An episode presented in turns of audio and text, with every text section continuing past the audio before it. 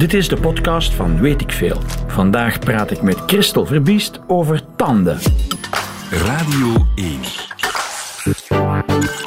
Koen Villet. Weet ik veel? In Weet ik Veel spitten we een onderwerp uit tot op het bot, maar dan wel op beginnersniveau. Dus zo tot op het bot gaat het niet. Het onderwerp vandaag is tanden. En dus hebben we een uh, tandheelkundige in de studio. Dag Christel Verbiest. Goedemiddag. En u bent een bijzondere tandheelkundige, niet zomaar gewoon een tandarts, maar u bent een forensisch tandheelkundige. Ja. Wat, wat doet een forensisch tandheelkundige? Een forensisch tandheelkundige doet niet alleen gewoon de tandjes in de mond, maar ook uh, identificeren uh, van tanden bij onbekenden of uh, in moordzaken, alles wat met het gebit te maken heeft. Dus een beetje Ja. CSI op tandenniveau. Ja, dus u bent een wetsdokter. Nee, ik ben geen wetsdokter. Een soort van een wetsdokter. Ja, uh, noem het dan een wetstandaard. Ja, ja, ja, ja. En kan u zeggen hoeveel procent, want u heeft een gewone tandartspraktijk Ja, ook, hè? ja. En hoeveel procent van uw tijd bent u gewoon klassiek tandarts en bent u... Ja, ik ben wel drie vierde van mijn tijd een klassieke Ah, tandarts. ja, ja, en één vierde van de, van de tijd gaat Van de tijd dan uh, Detectivewerk is dat doe ik eigenlijk, een beetje detectieve werk, ja. Ja, en er zijn er niet veel in ons land. Eh, Nee, we zitten niet met een massa. Er zijn er wel enkele, maar uh, we zitten niet met een massa. hoeveel forensisch tandheelkundigen z- zijn er? Hoe- Eigenlijk geen idee van, want er zijn er een deel afgestudeerden aan de KU Leuven. Ja. Uh, maar die altijd uh, aan het werk zijn, een stuk of uh, vijf, zes. Ja, Ik, ik vraag het eh, expliciet omdat ik weet dat er van die vijf, zes nu in de maand juli een aantal op vakantie eh, zijn. En als er dus een ramp of een misdaad gebe- gebeurt tussen dit en één uur, wordt u opgeroepen. Hè? Ja, dan ga ik u achterlaten. Dan verlaat u het. Dan verlaat ik het pand. Oké, dus maar ik zit al een beetje dichter, hè? ik zit al in Brussel. Dus als er iets gebeurt, ik hoop het natuurlijk niet, als er iets gebeurt, dan draaien we plaatje. Ja, voilà. Weet ik veel. Ik praat met eh, Christel Verbist over het thema tanden. Eh, ik wou zeggen dokter Verbist, maar tegen een tandarts moet ik moet Nee, ik dokter gewoon Nee, gewoon tandarts is mev- oké. mevrouw, Mevrouw mevrouw Verbist. Niet alleen tandheelkundige, maar forensisch tandheelkundige. Dus een soort van eh, tandendetectieve ook. Maar laat ons beginnen met, met, met het begin. Tanden op beginnersniveau en echt op beginnersniveau. hoor. Want ik zat daar net even bij Evert in de studio om aan te kondigen dat we het over tanden gingen hebben vandaag. En professor Karel de Vos stond naast mij. Dat is toch een mens met diploma's en met algemene kennis. En we geraakten er samen niet uit met ons drieën hoeveel tanden we eigenlijk hebben. We, we kwamen wel aan het getal 32. Ja, flink. Ja, goed hè? maar nog Evert, nog ik, nog professor De Vos wisten of in die 32 onze wijsheidsstanden meegeteld zijn of niet. Ja. In de 32 zitten de wijsheidsstanden Ah, ja, in. ja, ja, ja, ja. 28 voor degenen die hun wijsheidsstanden missen. Missen, en dat zijn dan mensen... Of die ze niet hebben, die niet slim zijn. Dat was een vraag die niet op mijn lippen brandde. Maar ja, goed, ze ligt voor de hand. Is, er- waarom heten die wijsheidsstanden de wijsheidsstanden? Omdat ze En- doorkomen rond de leeftijd van 18 jaar. En dan word je verondersteld wijs te zijn. Ja, volwassen. Maar het is niet zo als ze getrokken worden dat dan je wijsheid Nee, getrokken nee, wordt. nee, nee. Maar dus u zei voor mensen die ze hebben, ehm, dat is iets raar hè, die, die, die Die wijsheidsstanden. wijsheidsstanden, ja. Een beetje, ja. Ik persoonlijk vind als standaards een beetje nutteloos. Ze vernielen veel in een gebit, ze doen uw tanden verschuiven. Eh, er is meestal te weinig plaats. Ja. Maar als we eh, door de jaren heen kijken, dan zie je wel eh, middeleeuwen. Ze hebben al, hadden allemaal wijsheidsstanden. En dan is er een periode geweest minder, dus 28 tanden. En nu is het weer terug volop allemaal wijsheidsstanden. Dat Wacht is toch even. wel een zekere evolutie. Dat is merkwaardig. Dus middeleeuwers hadden, hadden Ja. pla- plaats in hun mond voor hadden zonder dat problemen gaf? Ja. ja, want toen was er waarschijnlijk geen orthodontie. Nee, voilà. En dan een periode, dat worden dan de, de, de, de, de kaaksbeenderen kleiner. Lijken kleiner. Ik, ik weet, een, een, een orthodont eh, moet u misschien dan ook eens vragen. Die gaat er misschien eh, eh, iets meer over weten. Verschil tussen een orthodont een en- orthodont is iemand die de tandjes recht zet. Ah, die ja, de ja, scheef, die de ja. beugels, Ja, ja, ja, ja, ja. de brackets eh, plaatst. Eh, ik denk wel, als ik zie in mijn praktijk, al de mondjes zijn te klein momenteel. Dus ik denk eh, qua voeding, qua evolutie, eh, er is goed en gezond eten. Ja. Misschien dat dat toch wel een, een reden is waarom dat tanden bijvoorbeeld vroeger doorkomen. Ja. Mondjes te klein zijn, even wachten op de groeispurt. Eh, zodanig dat de kaken iets verbreden en dat er meer tanden in kunnen. Ik, ik vind dat merkwaardig, omdat dat, dat klinkt een beetje als, als evolutie. Dat is Darwiniaanse evolutie. Maar evolutie, dat gaat over termijnen van tienduizenden, als het geen honderdduizenden jaren zijn. Ja. Maar de middeleeuwen in evolutionair eh, perspectief, dat is nog maar net voorbij. Hè? Ja, en ook, ook eh, de oorlogs, de soldaten uit de oorlog die we terugvinden, hebben allemaal wijsheidstanden. En dus grotere ge- Ja, gebieden. grotere monden sowieso. Ja, ja, ja, want dat was een vraag ook van, van professor De Vos. Die dacht te weten dat als je veel verder terug gaat in de geschiedenis, naar Ja. de, de Neandertaler, Ja, hoe heet allemaal, en de Cro-Magnons, dat die meer dan 32 tanden hadden. Maar hij wist niet, hij wist niet goed waar hij het vandaan had. Ik vrees van niet. Ik- Nee. Ik denk dat we aan 32 zitten, maar wel doffies wijsheidstanden erbij. Ja. Ja, Oké. toch wel. De wijsheidstand, die, die eh, vink ik al aan, dat hebben we gehad. De melktand, daar moeten we het ook over hebben. Hè? Want we hebben inderdaad 32 tanden, maar eh, dat, dat, zijn de volwa dat is het volwassen. Volwassen gebied. gebit. Kinderen hebben er minder, ik weet eigenlijk niet hoeveel. Melktand- 20. 20. Kinderen hebben 20 eh, tanden en op de leeftijd van 6 jaar komt achter, achter het melkgebit, zeer belangrijk, heel weinig ouders weten dat. Achter het melkgebit komt op 6 jaar de eerste kies door. En waarom zegt u achter het... Ah, ja, ja, ja. Op Dus het een plek- melkgebit op- stopt. niet in de plaats van Nee, een bestaand nee, melktandje, nee. maar, maar achteraan de Ja, mond. er wordt niet gewisseld, er wordt bijgezet. Ah. De eerste keer op zes jaar en de tweede keer eh, eh, rond tien komt de tweede molaar. En dan 10, 12 en dan op 18. Ja, en dat besef je niet als ouder, omdat er geen tandjes gewisseld worden, maar ondertussen is wel dat volwassen gebit zich Ja. aan het, aan het voor. Vandaar dat bijvoorbeeld mensen van, eh, zoals mijn leeftijd, nu wordt er iets meer op gelet door de tandarts Mhm, ook. Maar vroeger, wij missen bijna allemaal de eerste molaren. Wij missen allemaal de eerste. Waarom? Die zijn getrokken, die werden vroeger getrokken. Waarom? Niemand dacht dat die tand nog ging wisselen. Want die kwam erbij. Ja. Dus ze denken van, die gaat wisselen. Dus we moeten er niet naar kijken. Ah, en ja. Was dat de eerste definitieve tand. En die werd niet goed verzorgd. En daardoor... Die werd behandeld zoals de tanden van het melkgebit. Zoals melk. En dat hoef je niet in die tijd. In dat die hoef, je- tijd, dat hoef je ja. niet goed te verzorgen, want Nee, dat, gaat toch toch allemaal eruit. Ja, ja. Voilà, dus Ja. En ons idee over die eerste, u noemt het eerste molaar. Eerste Dat is- molaar dat is eerste standaard zijn kies. jargon. Ja. Eh, dat is veranderd, maar de verzorging van het melkgebit, nu wordt daar niet meer zo licht over Nee, nee, gegaan. nee, nee, je moet het nee, goed verzorgen. Uiteindelijk moet dit het eh, argument goed van, er komen worden. Toch, eh, nee, telt niet meer. nee, nee. Omdat uiteindelijk eh, het verlies van melktanden is erg bepalend ook voor de plaats van uw definitieve tanden. Ja, ja, ja. Want als je bijvoorbeeld een laatste melkmolaartje, dus een laatste kiesje, te vroeg trekt, dan kan de eerste definitieve tand naar voren schuiven en hop, plaats is weg. Ja. Melktanden, is dat iets typisch voor zoogdieren? Is dat iets typisch voor mensen? Is dat iets typisch Nee, voor dieren mensen? hebben ook melkgebit. Dieren hebben eh, absoluut eh, melktanden. En bij het ene zoogdier is dat al, eh, duurt dat al langer het wisselen dan bij het andere. Maar melktanden zijn duidelijk, de mond is te klein Ja. voor grote tanden. Het voedingspatroon ligt anders. Vandaar melktanden. Ja. En waarom wordt een baby zonder tanden geboren? Er is wel epitheel dat groeit en, en er is wel een embryonale ontwikkeling. Van Epitheel. dentale epitheel, dus van... eh, Weer ja, een- jargon. Ja, een laagje, een laag, een laag in de, de kaak en de slijmvliezen, dus op uw tandenboog, is er een, een epithiellaag waarin de tandkiemen zitten. En dat is onder de huid, hè? Dat is, Ja, dat is onder de slijmvliezen. Ja. Ja, ja. Bijvoorbeeld bij, bij een, een embryo kan je vanaf een bepaalde, ik dacht vanaf een vijftal weken, begint, beginnen de kiemen van de melktanden zichtbaar te worden. Ah, ja, ja, ja. En kan je dus ook embryonaal, dus van een embryo zeggen, ongeveer in die week van hetgeen dat we het ooit nodig gehad hebben bij een eh, strafrechtelijk onderzoek, of een kind al dan niet doodgeboren eh, was, konden we niet zeggen, maar wel of het een voldragen foetus was of niet. Nu komen we al in het forensisch eh, Ja. vakgebied Ja, tere- ja, terecht. Hè? Dus een, een, een babytje wordt geboren zonder tanden. Zonder tand. Soms heeft het een tand, hè? Serieus? Ja, ja, er zijn babytjes die geboren worden met één of twee ondersnijtandjes dikwijls. Ah, ja, ja. Ja, dat is een beetje een foutje van de natuur. Ja, en Want vervelend. die worden getrokken.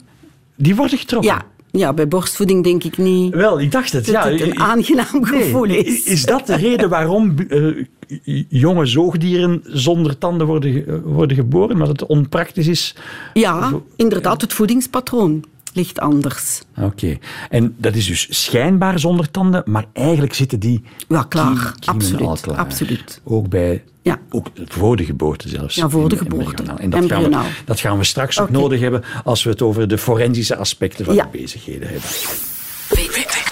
Weet ik veel. Radio 1. I'll be right there in my sleeper dreaming. I'll be there when they wake up screaming.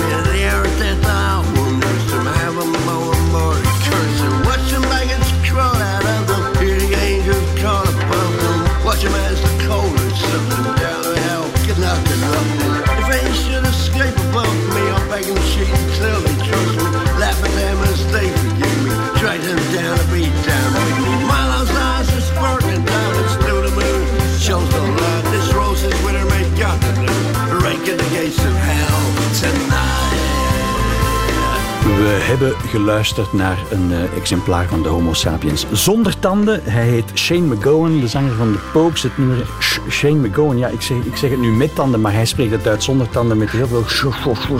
Rake the gates of, of hell. Eh, om maar te zeggen, je hebt je tanden ook nodig om... eh, Om mooi te spreken. Om mooi te kunnen, te kunnen spreken. En die tanden van Shane McGowan, dat was echt een verschrikkelijk kerkhof tot voor een paar jaar. Ik denk een jaar of twee, drie geleden heeft hij dat laten onderhanden nemen. Hij zegt, de reden waarom ik tot mijn vijftigste heb gewacht, is gewoon angst van de tandarts. Angst van, de, angst van u. Ja, nee, niet van mij. Jawel, mevrouw Biest. Nee, Waarbij u dan een pas toto bent voor heel de beroeps. Ja, voilà, ik vraag dat dikwijls aan mijn patiënten. ja, ja. Maar eh, ik denk, ja, angst voor de tandarts. Ik vraag altijd aan, aan eh, mijn patiënten van... eh, ze komen binnen en ze zeggen allemaal, ik ben bang. Ja. En dan zeg ik, probeer uw angst te benoemen. Van wat ben je bang? Ja, ja, ja. En eh, eigenlijk heel dikwijls van het geluid.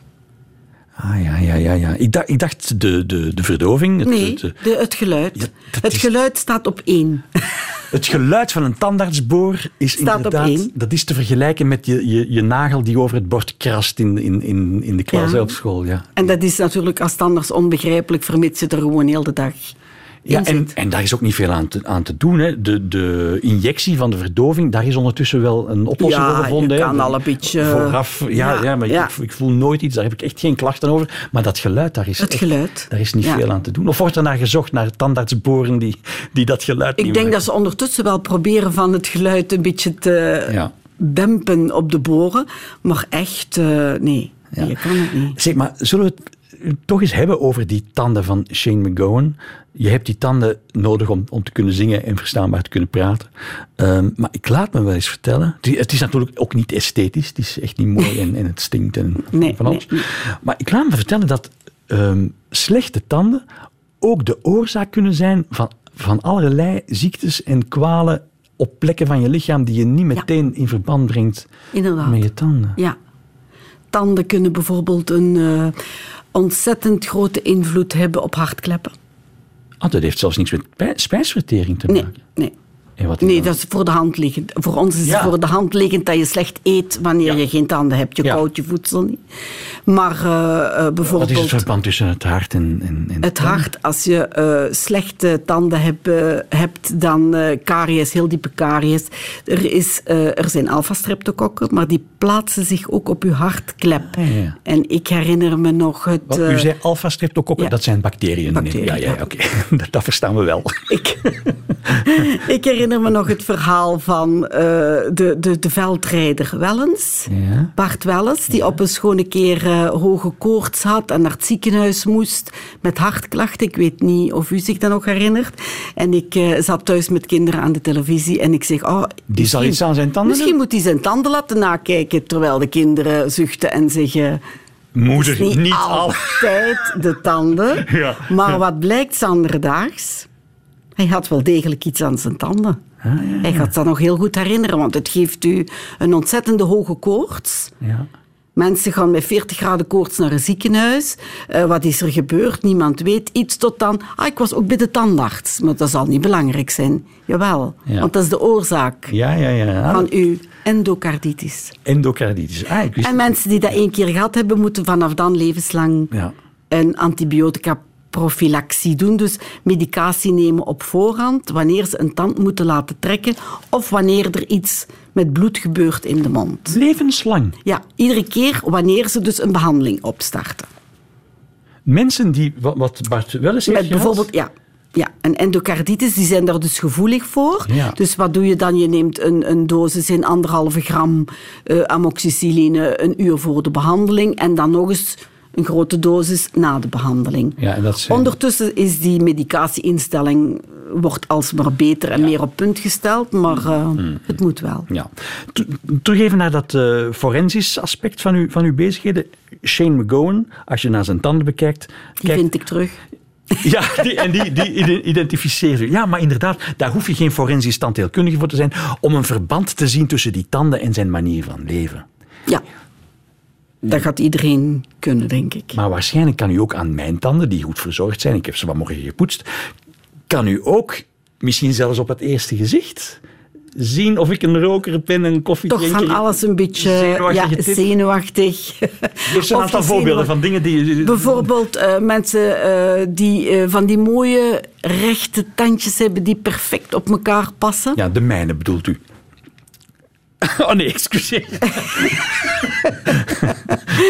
Die, eh, dat zijn dikwijls tandenknarsers. Die knarsen alles heel mooi gelijk hebben. Ah ja, omdat de tanden afgesleten Ja, zijn. ja. Ah, ja, Ze ja. zijn perfect afgesleten. Wanneer doe je dat? Wanneer je eh, stress hebt. eh, dat doe je niet voor één nacht, dan, dan merkt het Mhm, niet.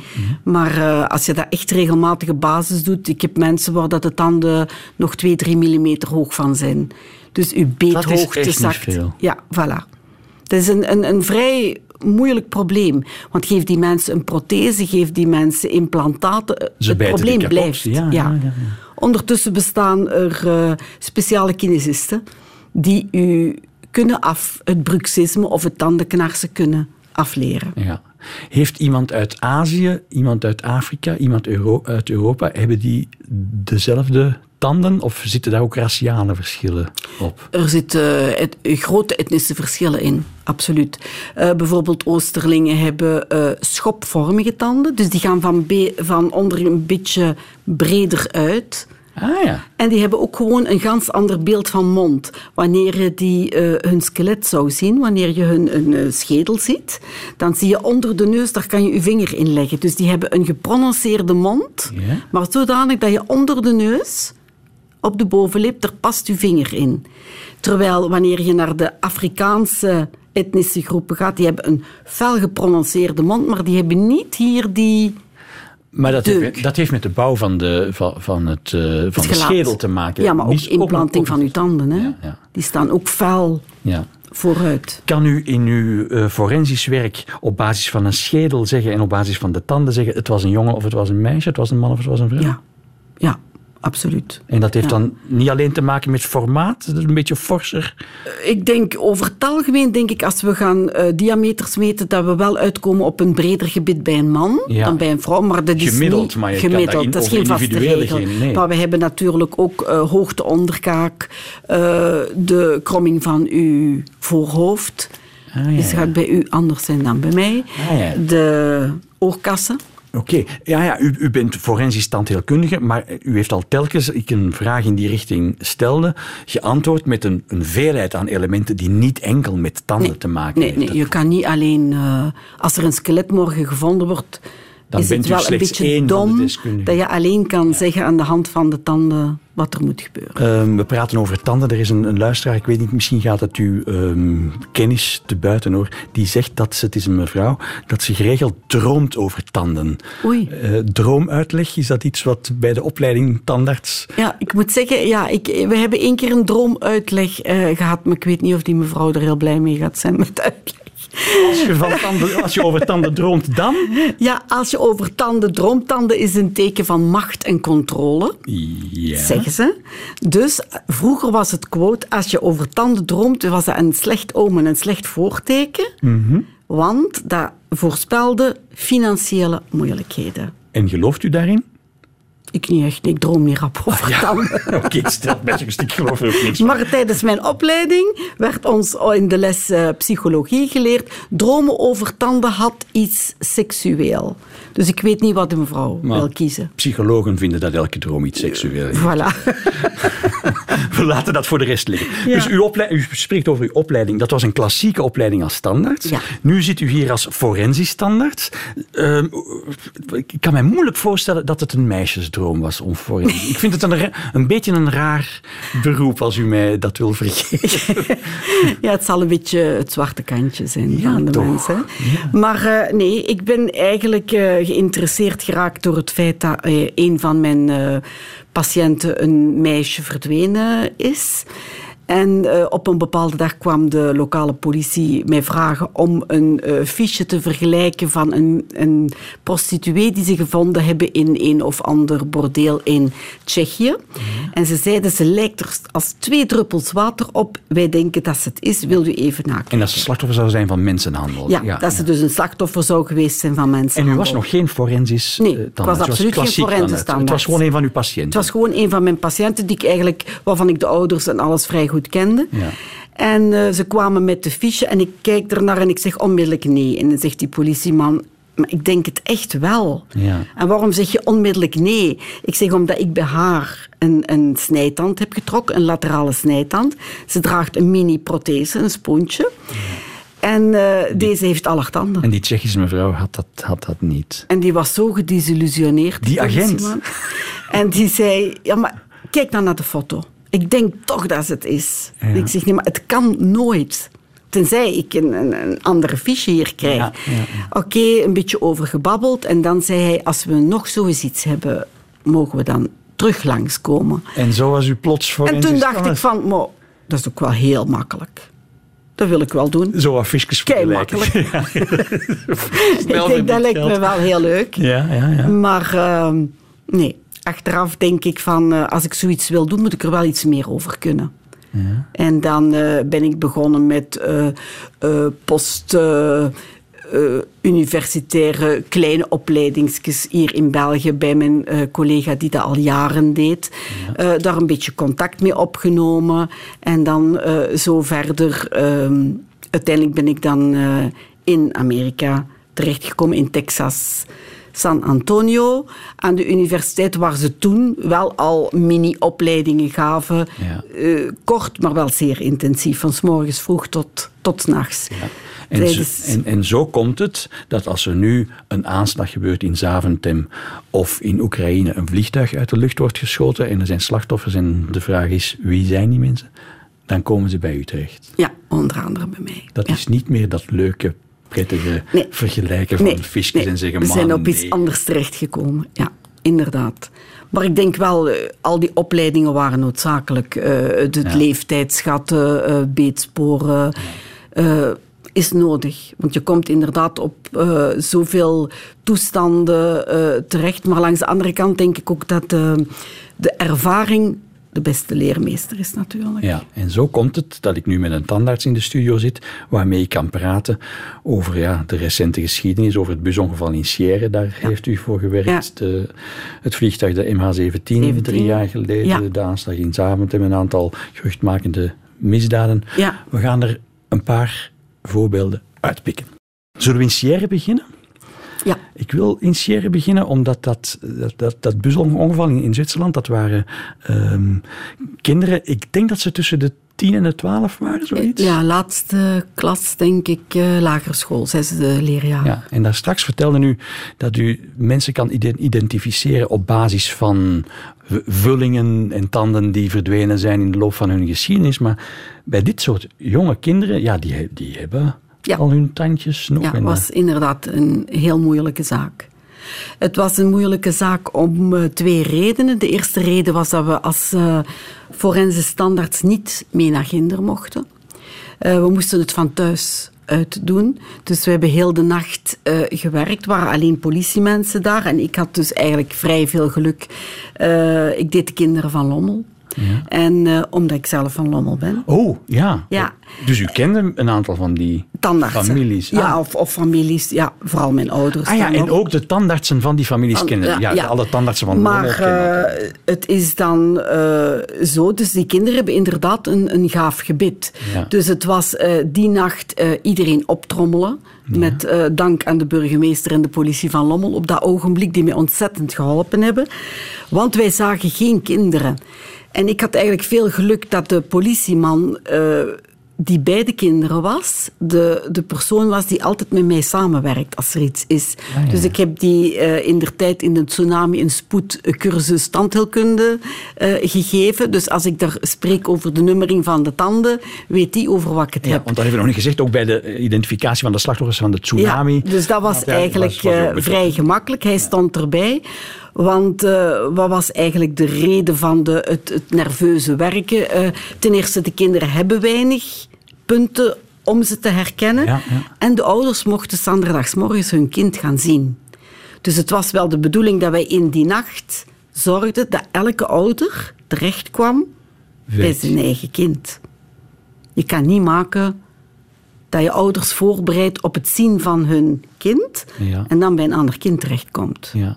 En wat was dan het concrete werk? U zei, ik was niet in Zwitserland, ik, ik was in Lommel. Wat, wat, wat kan je dan doen? Krijg je dan foto's? Ja, ik heb eh, de tandartsen zijn uit bed gebeld of eh, met de politie eh, opgebeld wanneer dat wij ze niet konden bereiken. Die zijn eigenlijk allemaal onmiddellijk naar hun praktijk gegaan, foto's doorgegeven. Of bijvoorbeeld van die heeft een gaaf gebit, maar ik weet zeker dat die daar spleetjes tussen de tanden had. Ah, ja, dat soort van. Zo ja, echt ja, ja. allemaal kleine, kleine karakteristieken. Dus eh, Op die leeftijd hebben vaak kinderen ook een, een brug. Een, een, Een brug, een- eh, ja, inderdaad, een brug. Heel veel kinderen droegen een brug. En dan, eh, ja, er werden zo allemaal kleine karakteristieken genoteerd, waardoor je kon zeggen van of die tand werd getrokken om orthodontische reden. Ja. Dus plaats, eh, te, plaatsgebrek. En zo verder. Dus het was eigenlijk wel hels. Ik, ik hoop eigenlijk dat ik dat nooit meer moet doen. Dat is iets dat mij totaal niet lag. Dat zijn eh, mensen identificeren waar je niet bij bent. Eh, Ja, waar je niet bij bent, maar waar je ook als mens betrokken bij bent. Hè, omdat je van dezelfde gemeente Ja, komt, je wilt ja. dat perfect doen. Je hoopt dat alles goed maar je kan het niet volgen. Dus de controle is totaal weg op dat ogenblik. Ja. En ik had dus gelukkig een ontzettend vertrouwen in, in eh, mijn eh, technische helper Ginder ter plekke. Ja, ja. Zodanig dat ik wel blij was dat dat... Ja. Is het dan makkelijker om bijvoorbeeld de, de slachtoffers van de tsunami, ja, dat was jaren daarvoor, te, te gaan identificeren? Omdat dat, ja, daar zullen ook wel Belgen bij geweest zijn. Tuurlijk, ik herinner ja, mij dat ja. eigenlijk niet meer zo goed. Jawel, jawel. Ehm, Maar en, verschillende Belgen mee. en wordt u er dan bijgehaald omdat er Belgen bij zijn? Ja, omdat ten eerste Thailand de hulp vraagt aan België. En dan, dat wij initieel een lijst hadden van iets meer dan 200 mensen die vermist zouden zijn. Natuurlijk, die lijst die verkleint, want de mensen geven zich ah, eh, op van eh, wij zijn terecht. Maar in principe... eh, moet er hulp gevraagd worden. Bijvoorbeeld 9-11, Amerika wil absoluut niet dat we komen helpen. Daar moest u niet komen Nee, helpen. nee, daar is de groep gestrand in Reykjavik. Dus, Ja, eh, ja. Wat ik niet wist, maar wat, wat ik vernomen heb, maar omdat ik wat gelezen heb over de tsunami, dat is dat je aan eh, tanden van slachtoffers ook kan zien wat door- de doodsoorzaak is geweest. Soms kan je dat zien.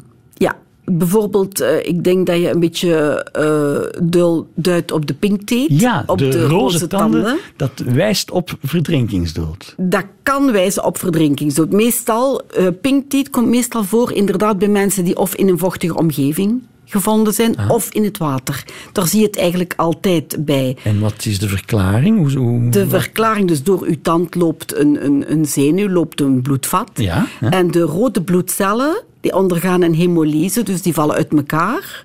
En dat bloed dat gaat in de dentinetubuli. Dus onder het glazuur zit de dentine. Daar zitten allemaal kleine buisjes in. Ah, ja. En daar loopt dat bloed naartoe. En je ziet dat meestal aan de tandhals. Is het roze. En eigenlijk zie je het altijd bij mensen in een vochtige omgeving. Ja, maar nadien zag je het ook regelmatig bij wurgingen. Aha, Bij wurgingen zag je het regelmatig, dus, of bij verstikkingen. Ja. Echt iemand het kussen op, de, op het hoofd en dan... Ja. Dus op een of andere manier het heeft het bij. met, het heeft met zuurstoftekort te maken. Ja, en ook. wij vragen, wij melden dit wel in ons rapport, maar er is wel nergens voldoende bewijs om in strafrecht te zeggen: ik ben zeker, hij is gewurgd of zij is gewurgd, want ze heeft pink teeth. Ah, ja, ja, ja. Natuurlijk, als er al andere punten zijn die door de wetsdokter eh, aangeduid worden, bijvoorbeeld ik zie strangulatietekens in de hals, ja, inderdaad, dan kan ik zeggen... mijn is dat één van de elementen die inderdaad wijst Dan naar- kunnen, ze, dan kunnen mijn pink teeth eigenlijk wel helpen. Er is een, eh, een eh, mail binnengekomen van eh, Magda, ik zie geen familienaam. Ehm, ah nee, Tonia is het. Een, een Nederlandse mevrouw over de wijsheidsstanden, over de etymologie van de wijsheidsstand. In Vlaanderen zegt men wijsheidsstand, maar in Nederland zegt men verstandstand. Verstandskies, Ja, ja. ja, verstandskies. En volgens die Tonia komt dat van de verste tand. Het zijn de tanden die het verst in de mond staan. Ik weet niet wat het waard is of, of, of ze een taalkundige is, ik weet het niet. Het zijn de tanden die het verst in de mond staan. De verste tand, dat is dan verbasterd tot verstand. En in Vlaanderen heeft men dan dat verstand nog eens een keertje In omgezet in wijsheidsstand. Zou kunnen. Heeft u dat verhaal ooit Ik gehoord? ken dit verhaal niet, maar ik- het- ik het kan waar zijn. Het, het klinkt, Het klinkt aannemelijk. geloofwaardig. Ehm, we moeten terug naar uw, nu, naar uw forensisch werk, naar die forensische Mhm. eh, tandheelkunde. Hoe tanden kunnen gebruikt worden om eh, ja, misdaden op te lossen. Wat u daarnet zei, die doodsoorzaak kan je afleiden uit die roze tanden. Of om mensen te identificeren. Ehm, drie jaar, gisteren was het drie jaar geleden dat de MH17, dat vliegtuig, werd neergehaald in, eh, in eh, Oekraïne. Ehm, u was daarbij betrokken, hè? Ja. Bij de heb, eh, identificatie van die, hoeveel waren het? Bijna 200 slachtoffers. 289 dacht ik of zoiets, of 98 of... Ik moet het ergens in mijn voorbereiding. 298, ja, ja, dus bijna hè. 300 Ja, ja, slachtoffers. Ja, ja. Ik herinner mij ook dat het lang duurde voor, je, voor, voor daar deskundigen bij mochten. En zo. Ja, ja, het heeft eh, lang geduurd. Er is één eh, ploeg op voorhand naar Oekraïne getrokken. Maar ze mochten dus niet eh, ter plaatse. Ook niet, want dus bij een DVI-groep bijvoorbeeld heb je een groep berging.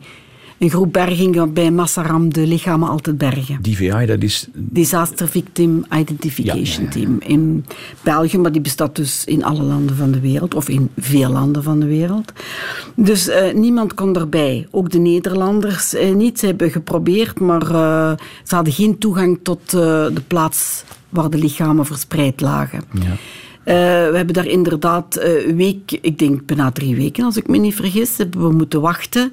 Eer ze die lichamen wilden vrijgeven, dan was er een beetje discussie. Waar gaan ze geïdentificeerd worden? Blijven we, gaan we naar Oekraïne?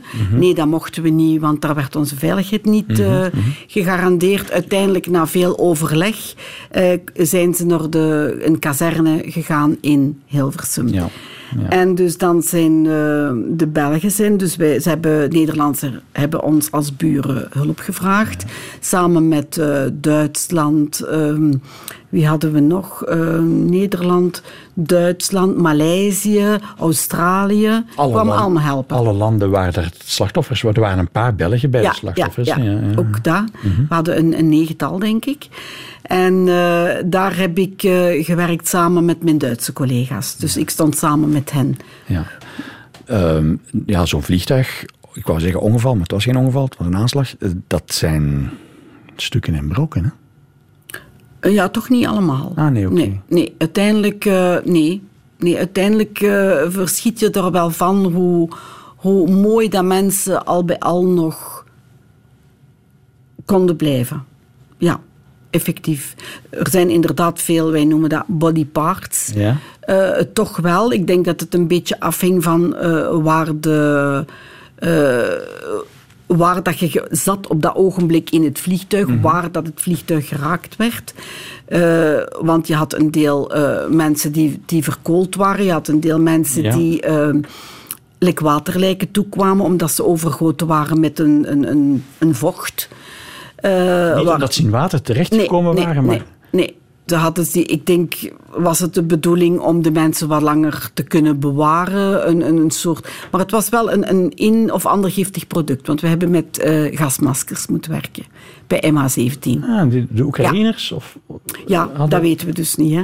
Wij waren daar eh, niet bij. Er wordt ook geen informatie over vrijgegeven. Ja. Vermits dit nog steeds in eh, onderzoek is. Het, ik, ik weet niet goed of ik, het is bijna een onbehoorlijke vraag die ik ga stellen, hoor, maar u sprak zelf over die, die body parts. Hè? Ja. Moet je dan echt zitten puzzelen van welke onderarm die ik hier vind hoort bij.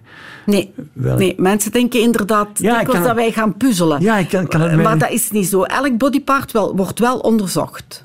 En Wordt wel onderzocht, wordt maar wel apart. Is niet dat, dat, dat die bij elkaar worden gelegd. Nee, maar stel nu dat je Ja, echt ja. te weten komt via DNA van dit hoort bij die, dat gaat effectief bij de juiste persoon in de juiste kist. Maar het is onmogelijk om, om honderden bodyparts, eh, die worden meestal samen eh, begraven. Maar in de mate van het mogelijke wordt dit Ah, het toch respect toch wel altijd eh, bij het juiste lichaam gelegd. Ja. En dan moet je gaan identificeren. Ehm, ik laat me vertellen, maar ik vraag me af of het, of het klopt. Eh, het is niet zo, als je het eerste slachtoffer geïdentificeerd hebt, dat je dan meteen kan bellen naar de familie om te zeggen: Het spijt ons, maar we weten met grote zekerheid, Nee. uw vader, uw moeder, uw kind. Wij weten dat zelfs helemaal niet. Dus wij doen de identificatie. Dus Maar niet het contact met de familie. Nee. Het- is in principe eh, een, een, Ja. een punt op DVI dat je, wanneer je postmortem werkt, geen contact hebt met het antemortemteam. Het is te moeilijk. Ik zag dat bijvoorbeeld ook met MH17. Er waren bepaalde eh, Nederlandse studenten die in het begin, omdat we zoveel tijd hadden, antemortems gedaan hebben. Antemortem, dat Dus is voor, de dood. Dus die gegevens zijn gaan ophalen bij de familie. Ah, ja, ja, ja. Die worden ingevuld op speciale Interpol-formulieren. Gegevens die je kan gebruiken om te identificeren. Om te identificeren Niet- wie niet is de de tandarts, tanden, wie is de dokter, alles. ja, ja, ja. Juwelen, alles. Dat heet antemortem. Dat noemt antemortemgegevens. Die worden ingevuld op een Interpol-formulier. Ja. Dus, en ik, zag, ik heb één, één dag gewerkt met zo'n student die dat deed. En die zegt van... eh, eh, op een bepaald moment ziet hij postmortem, hij was standaard, doet hij een onderzoek. Dus op het lichaam dat bij ons op de tafel komt te liggen. En in één keer stopt hij en zegt van... Oei, ik weet wie dit is. En ik ken die familie, ik ben daar geweest. En het was gedaan. Eén keer dat u, uw Ja. Blokkade opgeheven wordt, is het moeilijk om verder te werken. Ja. Dus dat is bijvoorbeeld de reden waar je nooit ante- en postmortem samen doet. Maar waar ik naar, naartoe wou was dat je, eh, naar het schijnt, moeten al de lichamen geïdentificeerd zijn voor er iemand wordt Ja. op de hoogte gebracht Ja, van hij of zij was erbij. Bij tsunami was het niet zo, omdat de massa te groot is. Maar bij eh, kleinere, ja, kleinere rampen, als je dit al kleiner kan noemen, Ja, ja, ja. MH17, eh, Zaventem, is het zo dat je wacht Ja. om geen fouten te maken. Want dat- één fout resulteert in meerdere fouten. Ah ja, ja, het zou kunnen zijn dat je het eerste lichaam identificeert, dat je, dat je het meedeelt aan de familie en dat je dat achteraf moet zeggen van oh nee, Nee, excuseer. we hebben ons excuseer, vergist. we hebben Dat ons vergist. Like bijvoorbeeld bij Zaventem liggen er ook eh, mensen in coma in de ziekenhuizen. Oké, geen fouten, want dan... Maar dat verklaart waarom het bijvoorbeeld in Zaventem eh, een dag of vier, vijf denk ik, vier heeft geduurd ja. voor, Ja. voor de mensen wisten. Oké, voor mensen is dit akelig Ja, lang. dit Ik besef dit absoluut. Eh, dat is ook voor ons moeilijk. Weten van... Want er zijn toch lichamen waarvan je het meteen weet. Dit is Onmiddellijk, meneer- ja. ja. Ook die mensen hebben vier, Maar het, dat wordt niet toegestaan dat je die apart eh, verwittigt. Omwille van die Omwille vergissingen. van de vergissing, omwille van de fouten. Ik ga examen doen. Mijn examen forensische tandheelkunde. U heeft een aantal vragen voor mij. Ja, hoeveel tanden heeft een volwassen mens? Dat weet ik nog. 32 en de wijsheidsstanden zijn daarbij geteld. Professor zo. De Vos. Ja. Ja, één. Wanneer krijgen we onze eerste kies? Dat was al vroeg, hè? Lang voor die tanden beginnen te wisselen. Goh, ehm, ik weet het niet meer. Was dat... Was dat op vier maanden? Lijkt me nu zo vroeg. Was het vier maanden? Nee, dat, dat- Nee, ik weet het niet meer. zes jaar. Zes, ja, natuurlijk. Onze eerste definitieve tand. Oké, ja. Waarom kunnen onverzorgde tanden tot hartziektes leiden? Dat had iets te maken met een bacterie. Het begon met alfa en het eindigde op streptokokken. Op kok. denk ik. Op kok, ja, zoiets. Een bacterie die dan in je tanden zit en op een of andere manier in je hart. Via de bloedbaan. Ja, en Bart op de Welles is dat overkomen. Ja. Op welke manier verschillen tanden van Oosterlingen met die van ons? Ze zijn ehm spadevormig. Van onder een klein beetje breder dan van boven. Prima. En dan een hele moeilijke. Waarop de, de pink teeth? Eh, ah ja, dat, eh, de- de- een lijk met roze tanden, dan kan je zo goed als zeker zijn dat het verdronken is of gewurgd. Het heeft te maken met, met zuurstoftekort. Dank u wel, mevrouw Ik denk dat u geslaagd bent. Dank u wel, mevrouw Verbist. Radio 1. Weet ik veel? Dit was een podcast van Weet ik Veel. We hebben er een hele reeks. En in de zomervakantie kan je Weet ik Veel op Radio 1 beluisteren. Elke weekdag tussen 12 en 1.